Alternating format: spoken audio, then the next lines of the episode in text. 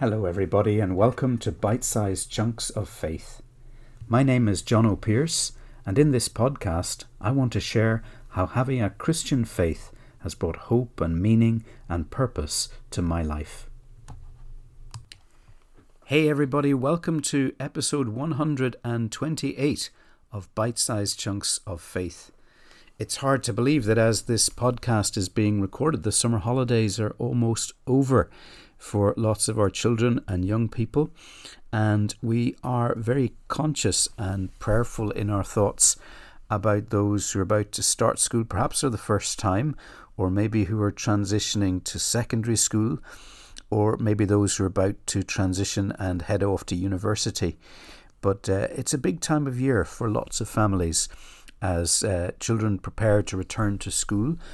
There are a lot of challenges, a lot of expenses around this time for people with uniforms and other expenses associated with, with going to school and moving away.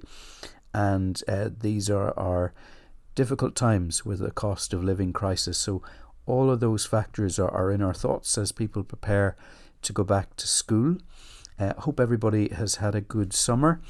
And today, in this week's episode, what I want to think a little bit about uh, is the whole topic of home groups in churches. Now, sometimes home groups have different names. Uh, they can be called life groups, or they can be called um, sport groups, or cells, sometimes, all sorts of names given to small groups of people that meet in people's homes uh, to grow in their faith together. And the reason I'm, I'm wanting to talk about that this week is because, again, in the month of September, very often church programs begin to be reactivated after a summer break. And perhaps uh, you've never been involved in, in a home group or a life group, and, and maybe uh, you might hear it discussed in your church or if you tune into ch- church's website or if you've gone on to their, their homepage or something like that, you might just see reference to these groups and you might be just wondering to yourself, what on earth are, are these things about? Well, I want to tell you a little bit about my, my history with, with home groups, and then I want to say a little bit about the home groups that meet in the church where I work, and just tell you a little bit about the kind of the rationale behind them. Back in my teenage years, when I was in secondary school, I, I found myself one Sunday evening in the in the school chapel. I went to a boarding school in, in the south of Ireland, and I found myself alone in the chapel because I reckoned in a busy boarding school that was the one place nobody was likely to be, and I needed a bit of time out. I needed a bit of space to be on my own. So I was sitting there in the dark one Sunday evening, feeling quite sorry for myself because of a whole lot of circumstances that were going wrong in my life at the time. And suddenly the lights came on, and this group of young people came in to the school chapel and they said, We're just about to uh, read the Bible together. Would you like to join us? And I kind of felt embarrassed because I was sitting in there on my own, so I, I reluctantly agreed that I would. And I guess from that moment, I was kind of intrigued as I heard them uh, read a story from the Bible and then ask questions of the story and how it might relate to their everyday lives. And I found that, that it sort of began a real curiosity within me to read the Bible.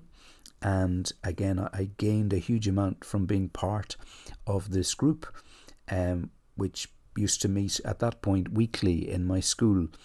And then it encouraged me also to read the Bible for myself, which I started to do. And that was a really uh, important kind of discipline in my life. When I went away to university, I, I shared uh, a flat at that time with, with two other chaps who were they were Christians and, and they were part of a, a Bible study group that used to meet uh, once a week, and they invited me to join their group. It was a group of their school friends. Uh, there were maybe about seven or eight people in that group, and that group became a real high point in my week where I used to cycle in to somebody's room who had a room in, in Trinity College. And we used to, again, use a, a, a resource, a, a book of Bible studies, and somebody would take a turn leading it every week. And then we would pray for one another. And maybe we might go for a coffee after, we might go for a beer after. But it was just something, uh, again, really, really supportive, where you felt there's another bunch of people who are keen to go forward in their spiritual lives. And there was something very kind of normal about and reassuring about meeting with other people who are keen to do that. And then in various churches I've been involved in over the years, uh, we've had small groups, home groups, life groups, whatever you want to call them, that usually meet in people's homes. And it's a great way uh, to come together to go deeper in your faith.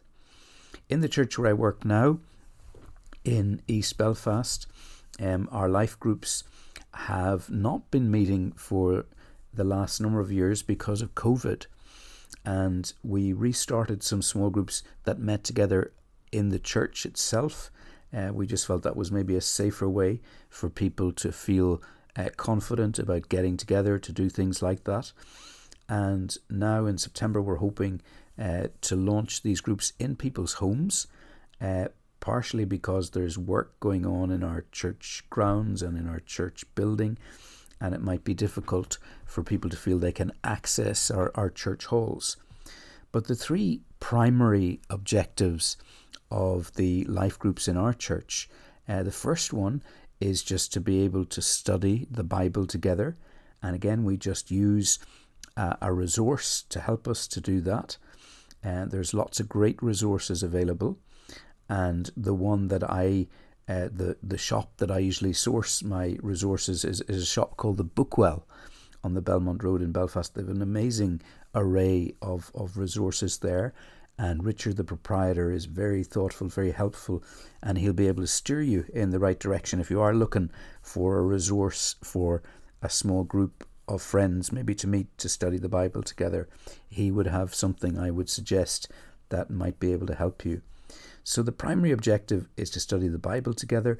The second objective of our home groups or our life groups is to get to know a small group of people within the church more intimately or to get to know them better. Um, very often in churches, our contact with people is, is perhaps a little bit more superficial. You maybe know some people to say hello to on a Sunday morning if you go to church, or you might meet them at an organization that you go to as part of the church. But you maybe don't get to know people so well, but in a, in a home environment, it's a nice way to get to know a small group. So usually home groups have maybe seven or eight or maybe even 10 people, but not usually many more than that because it's guess the amount of people that can fit into somebody's living room. So one of the objectives is to study the Bible together. The second is to get to know one another more intimately. And as you get to know what's going on in one another's lives, uh, maybe you can pray for one another. You can offer practical support if you know somebody is going through a time of ill health or somebody in the family is going through ill health, maybe you can take a little bit of a help there with giving people lifts to hospital, maybe occasionally providing a meal, doing something very practical and supportive in that way. The third objective um, of our life groups, and there are three, is to, to serve the community in some practical way. So it's like the church in in a, in a small way trying to say, what can we do to serve our local community? And when our last home group was up and running before COVID, uh, the particular home group I'm in, uh, there were a number of people in the group who were very keen on cooking. And that was their, their gift and their passion, and they loved to do that. And so they made a link with a local homeless shelter, and they uh, were vetted and went through the proper statutory requirements and began to go uh, once a fortnight into that particular situation, into that shelter, and they began to teach residents a little bit about basic cooking skills. And then um, that meant that if they were subsequently rehoused or, or given accommodation of their own, they had some of those skills uh, to be able to cook a nutritious meal cheaply. And the uh, other aspect of what they did at that point was they started to go in, uh, as I say, once a fortnight after the cookery course finished, and cook a meal together with the residents in that local um, shelter. And again, it was a way of just building relationships with people who were in that situation, and we felt it was a it was a really really encouraging and positive thing to be part of, where we got to know some people outside the the immediate church community a bit better, and to be able to somehow serve in in a small and practical way.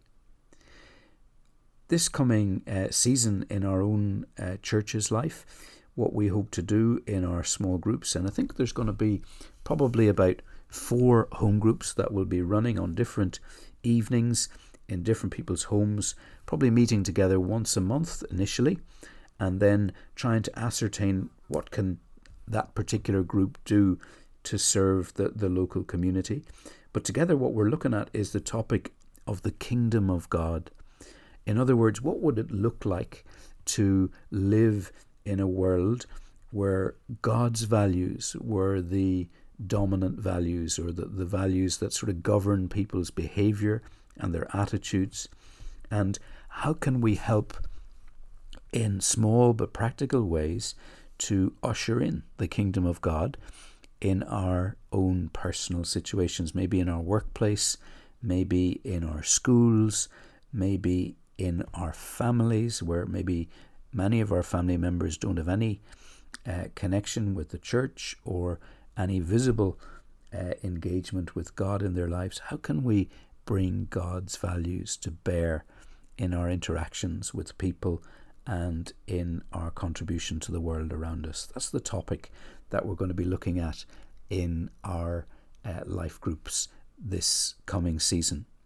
So, the final piece of advice I want to give in this week's episode is if you're there and you're sitting on the fence and you're hearing a little bit about life groups in your local church or your local fellowship, or maybe somebody in your office has said, you know, I go to a home group in my church, I find it really positive, really good place to be.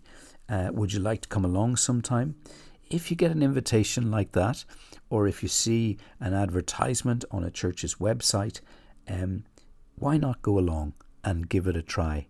And it could be a very, very transformative experience for you over the course of time. And so, as we think about a, a new season in churches' lives uh, in September and as activities get underway, um, if that opportunity arises for you to join a home group or a life group, I want to heartily recommend it and it certainly blessed me beyond measure over the years of my own Christian journey, my own walk with God. It's been a fantastic thing to meet with other people, to know that they're praying for me, that they're supporting me in the situations in my daily life, and just that, that maybe together we can make a difference, a small difference in the local community. Well, that's all for this week. Thank you for listening, and if you were kind enough to hit follow or subscribe or even leave a review wherever you get your podcasts. That'd be greatly appreciated. Join me again next week for another bite sized chunk of faith.